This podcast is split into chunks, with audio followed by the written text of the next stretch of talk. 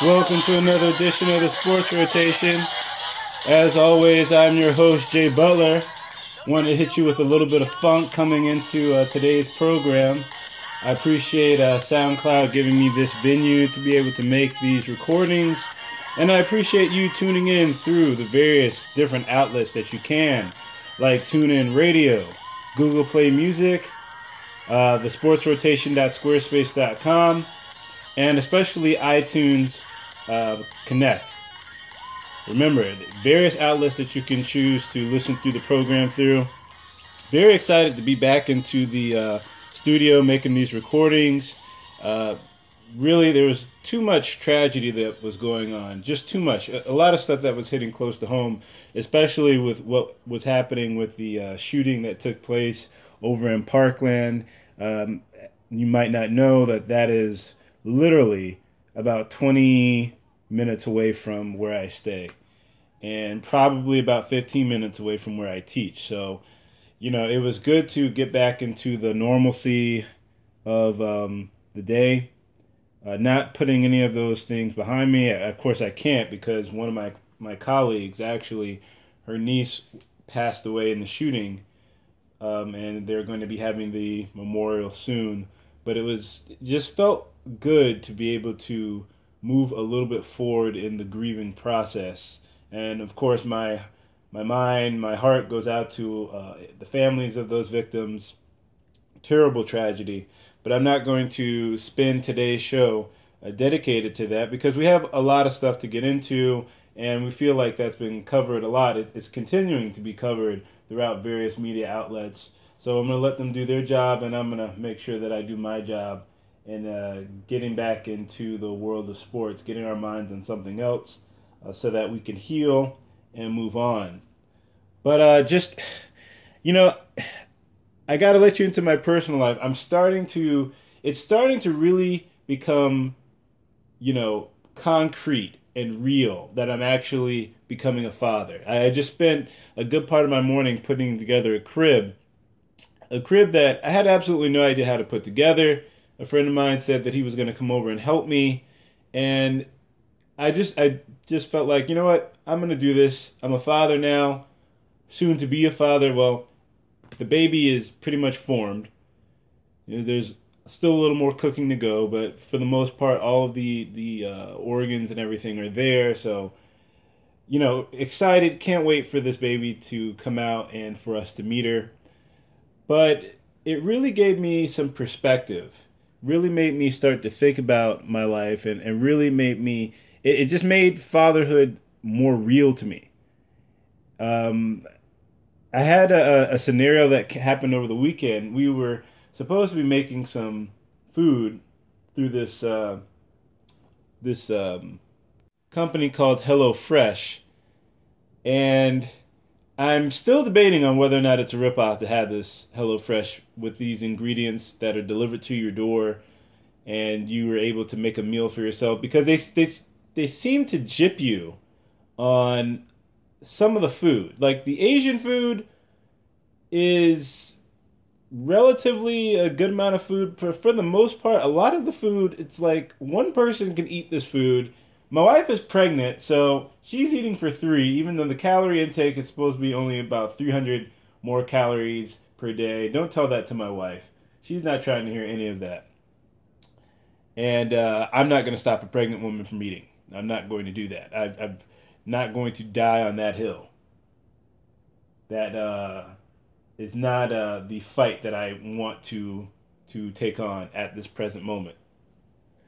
But there was something that happened where I realized, you know, I, I have to be more careful. I have to use sound judgment. I'm a father now. I can't just, you know, before you, you make certain decisions and you're like, oh, you know what, this is just going to affect me, or, you know, this might just affect me and my wife. But no, we have a child on the way, and we have to make sound decisions. We have to use our our level of reasoning. We have to use common sense that for a lot of people just isn't so common. But we have to use whatever it is that's at our discretion in order to make sound judgment calls.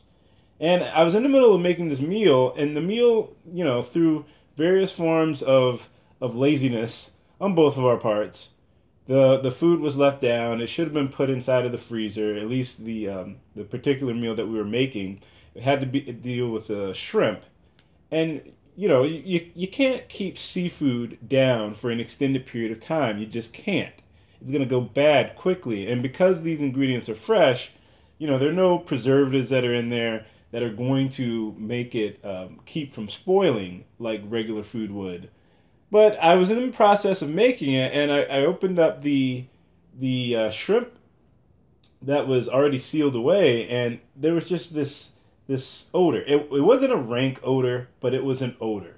Now, I get it, because it was fresh shrimp, it was raw, it wasn't anything that had been previously cooked. Um, it's going to have some type of odor, but in my mind, I was thinking, oh man, do I really want to expose myself to this? Do I really want Keisha to eat any of this? Do I want, I want to expose uh, the baby to any of this? All of this is going through my mind while I'm still making the decision to cook it. Just incredible laziness, stupidity on my part.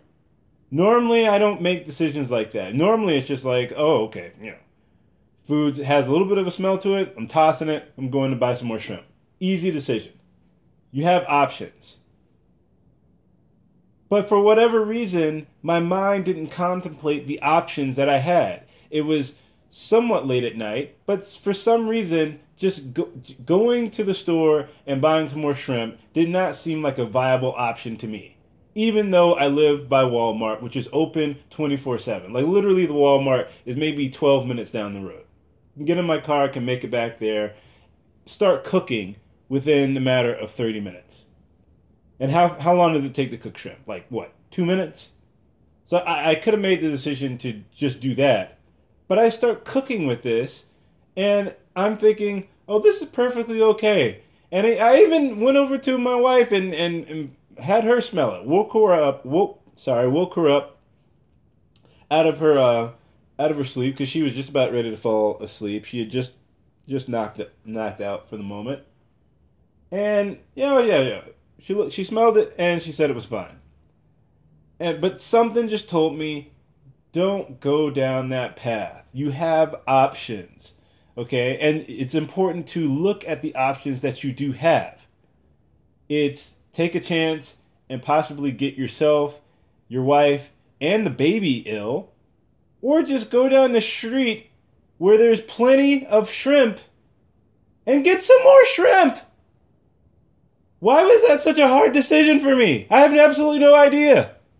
No idea why that was such a difficult decision for me to make. Ultimately, I made it. But I was like, I can't believe I was willing to be this lazy and not consider the options of just going down another path, even though it was going to take me an, an extra half hour longer, just going and getting the shrimp, which I wound up tossing anyway.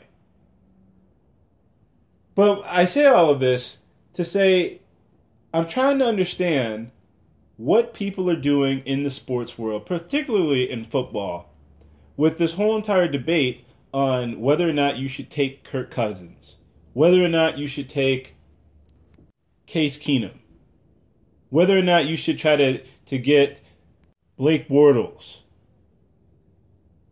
whether or not um, A J Griffin can be a starting quarterback, whether or not Nick Foles.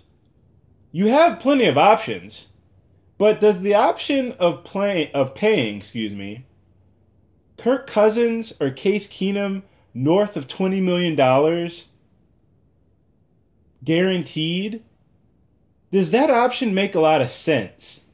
Say it out loud. That's exactly what I did with shrimp. I said it out loud. Does it make sense to take this type of a chance? When we're talking about seafood, there's there's always a possibility that you could get ill. like violently ill.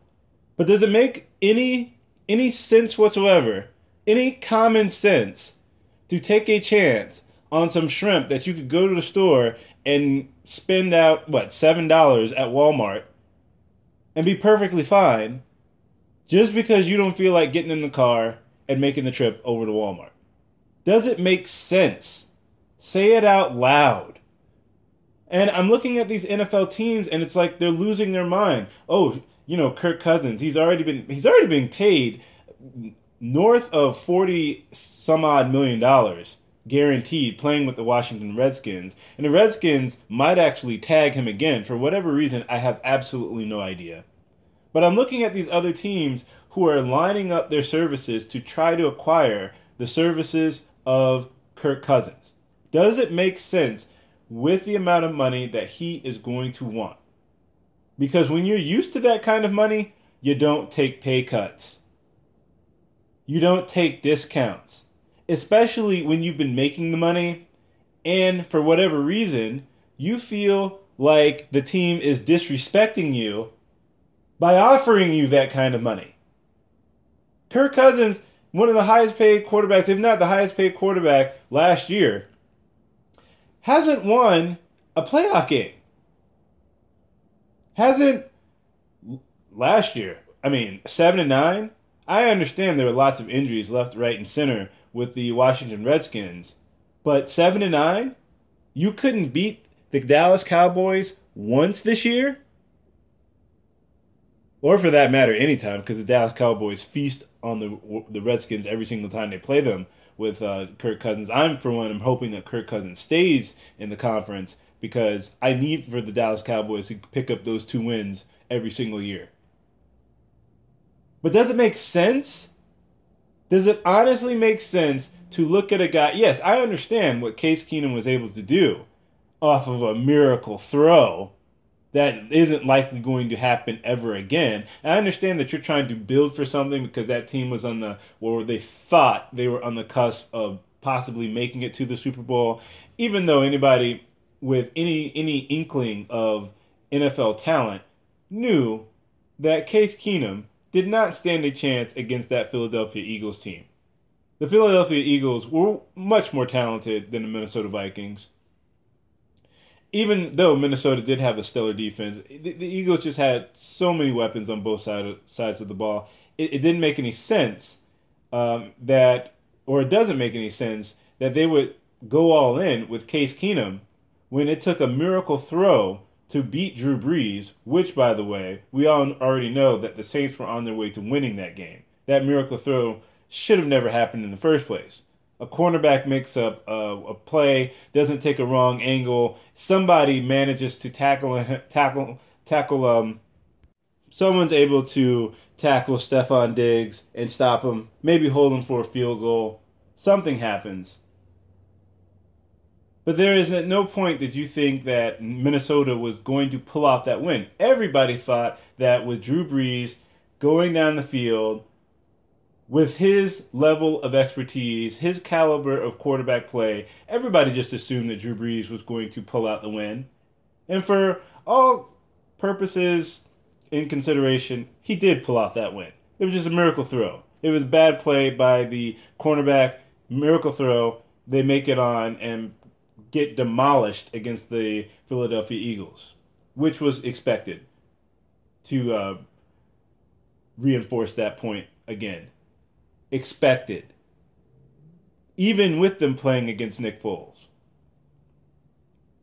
But it's like a, a lot of teams, there are going to be a lot of teams who are losing their mind, not having any perspective, just willing to throw money at a, at a situation.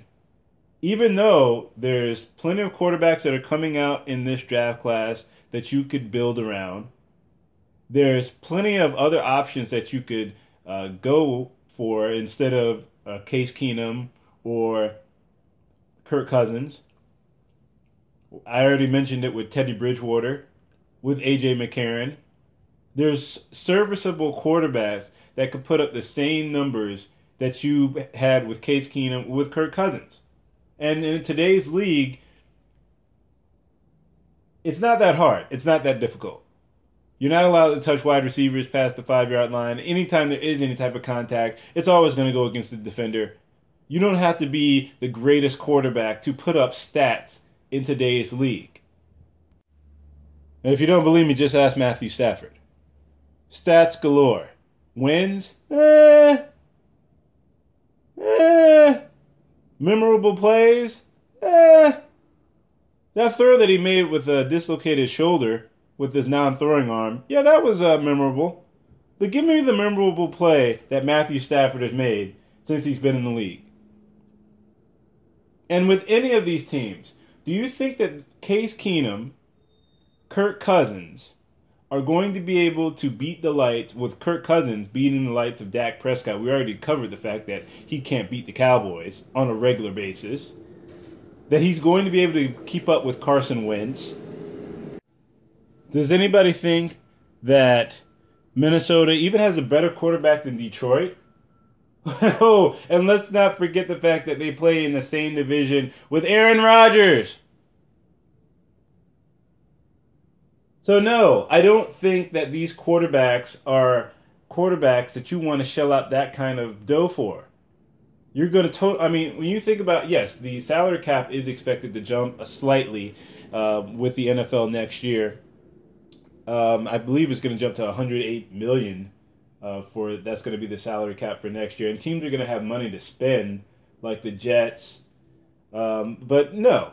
Well, yeah, if you're the Jets, yes, you do make this type of move. It's the, the, the total splashy, idiotic, uh, non-thinking move to make if you are the New York Jets. But if you got as far as you did with Case Keenum, is there any reason to think that you couldn't do it with Sam Bradford or Teddy Bridgewater? Quarterbacks that you already have or that you can sign for a minimal amount of money? Teddy Bridgewater was already the starting quarterback that the team had rallied around, that the team had gone to the playoffs with. And Sam Bradford, I mean, the only thing they were trying to do is keep him upright and have a solid running game. Nobody expected him to do anything or to take over for Teddy Bridgewater. They made that trade because they thought that they could get into the playoffs and make some noise. But Teddy Bridgewater was already your starting quarterback. Perspective. You've got to have perspective or you can totally ruin your team. And in my case, possibly scar, physically scar, or potentially kill an unborn baby. Speaking of perspective and the lack of perspective, people were losing their mind at last night's All-Star game. Just losing their mind.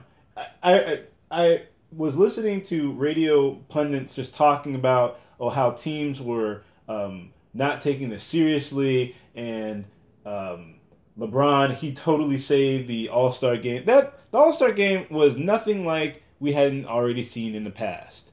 A bunch of guys who aren't willing to play any type of defense. A bunch of guys who were going to be shooting three-pointers and dunking the ball. And last night, because they were able to make a defensive stand on Steph Curry, people were just losing their mind with the accolades that they were throwing at LeBron James. Oh, LeBron James, LeBron James! We gotta have LeBron James! He's amazing! If it took an All-Star game from last night for you to realize how amazing LeBron James is, then there's something... There's something mentally wrong with you. But just give a, a listen to what was going on. Just a, a couple of words from one of my favorite co- uh, hosts of um, sports talk radio, Colin Cowherd. Just give a listen. LeBron played defense, so everybody yesterday late played defense. There is not a single N F L player, including Tom Brady, including Aaron Rodgers, that could go to the Pro Bowl and force the other players to care. Not a one.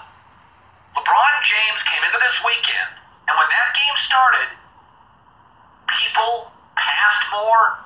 There were still hot dogs, but they played defense. Last six and a half minutes of the game, people were locking down people.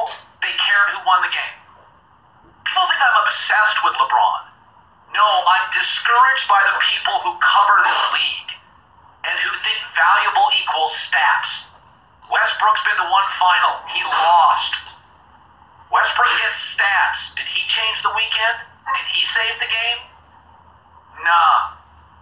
In Los Angeles this weekend, what was the game about? Was it about James Harden? Because he's going to win this year's M V P. When James and LeBron were on the floor yesterday, who felt bigger? It doesn't matter if it's player mobility or talking politics or the All-Star game.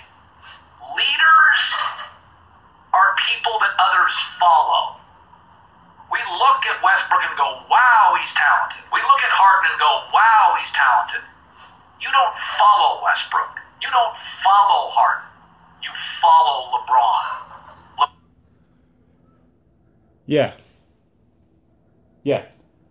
My point's exactly. I can't believe that he actually used that as a reason to turn LeBron James into a leader.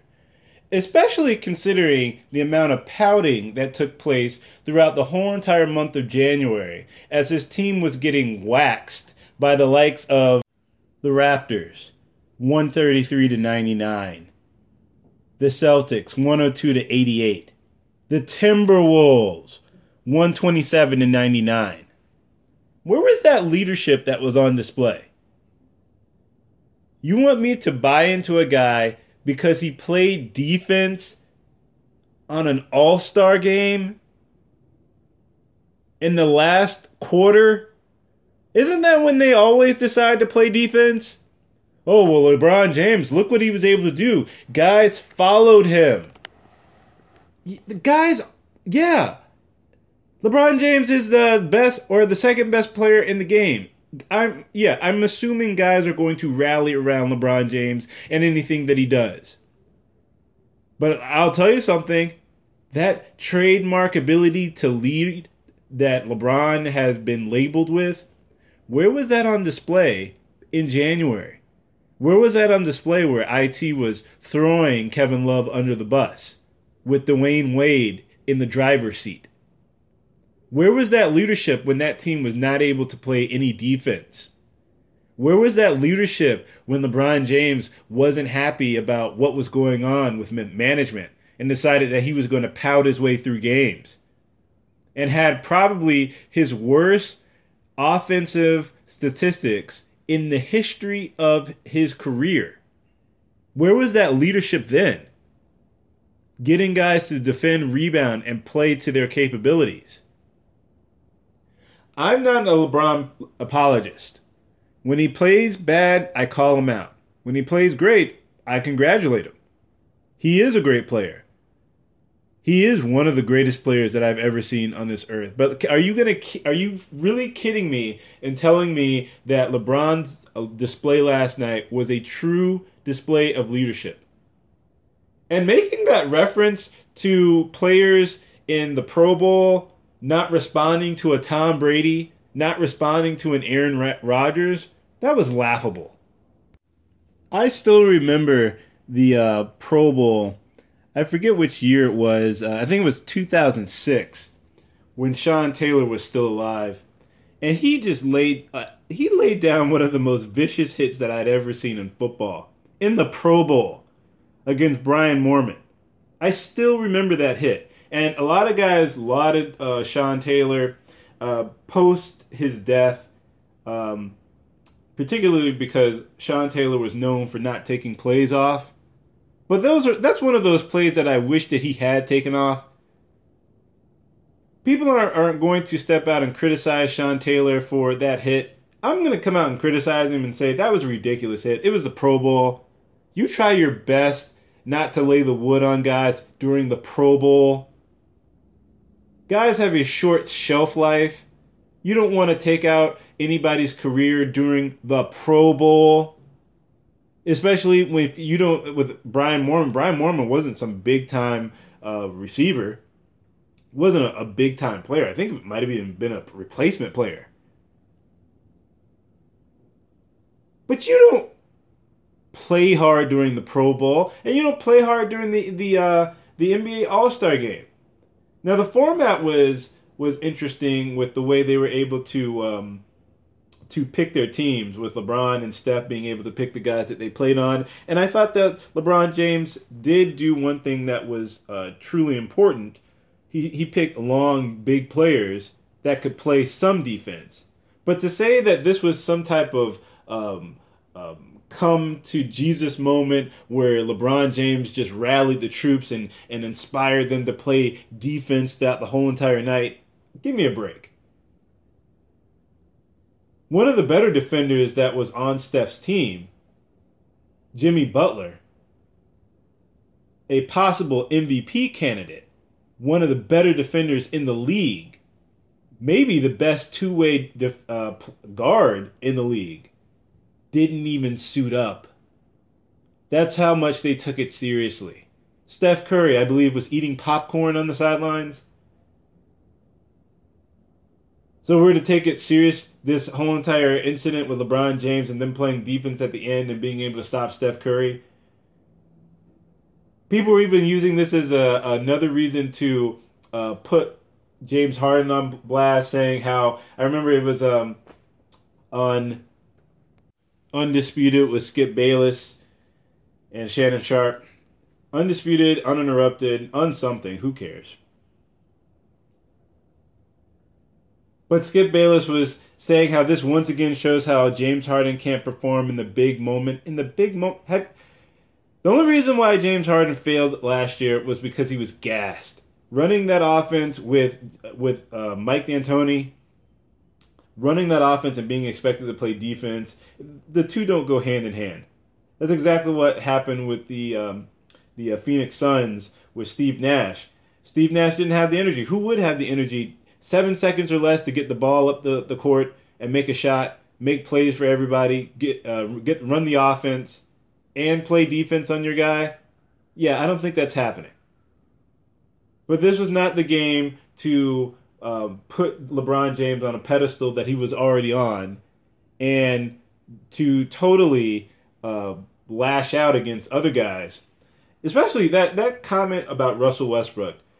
Let's be honest. The whole entire thing with LeBron James, we applaud LeBron James for all of the things that he's done. He received so many accolades, well-deserving. But if you go back and you look at the teams that he was able to beat, yes, he beat the um, Oklahoma City Thunder.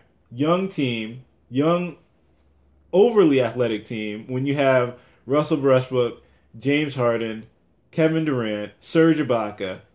I remember that year, they just totally demolished the San Antonio Spurs when they didn't have Kawhi Leonard, by the way. And they were supposed to be taking over the league. But it was a young team. They didn't have the experience that was needed.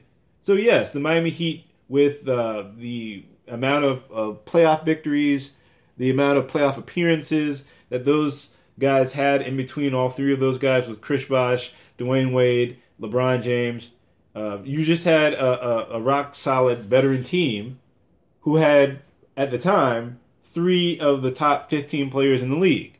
So, yes, I did not, or no one really expected the O K C Thunder to win that game. But that, you also have to remember that that same team, led by LeBron James, lost to Dirk Nowitzki and just a bunch of guys. Just Dirk and a bunch of guys. They lost to San Antonio, and San Antonio should have beat them the other time if, if Tim Duncan is in the game and they're able to secure a rebound that goes over to Ray Allen, who's able to hit a miracle three-pointer. But we lose sight of perspective. We lose sight of common sense. It's just amazing to me. It's amazing. But if there is one thing that did come out of the All-Star game that I thought that a lot of people were overlooking, you have a lot of great young talent. I don't mean good young talent. I mean great young talent that is spread throughout the league. And you're seeing more and more guys who are showing up in the East who actually have some game. I think that uh, when you're talking about Joel Embiid, um, it was interesting that LeBron James said that, uh, well, it was no, it was Kevin Durant who said that once he leaves, Joel Embiid will be the face of this league. If you didn't get a chance to see him on display, especially during that um, the uh, U S versus the world game, he was phenomenal. Uh, Lauri Markkanen in the Skills Challenge and in the world game, one of the league's best kept secrets happening in Chicago, the amount of upside that that guy has is just ridiculous. And if you were to take the draft, I think that we'd all have probably Donovan Mitchell maybe going one just because of the um, of of what he's been able to do in Utah and the stats that he's putting up. But I probably would have t- even taken, now I'm, you can accuse me of being a bit of a homer here because I'm a Chicago Bulls fan, but I probably would take out of all of the prospects with Mitchell, Tatum, and Markkanen, I might just take Markkanen number one because of the upside that he has.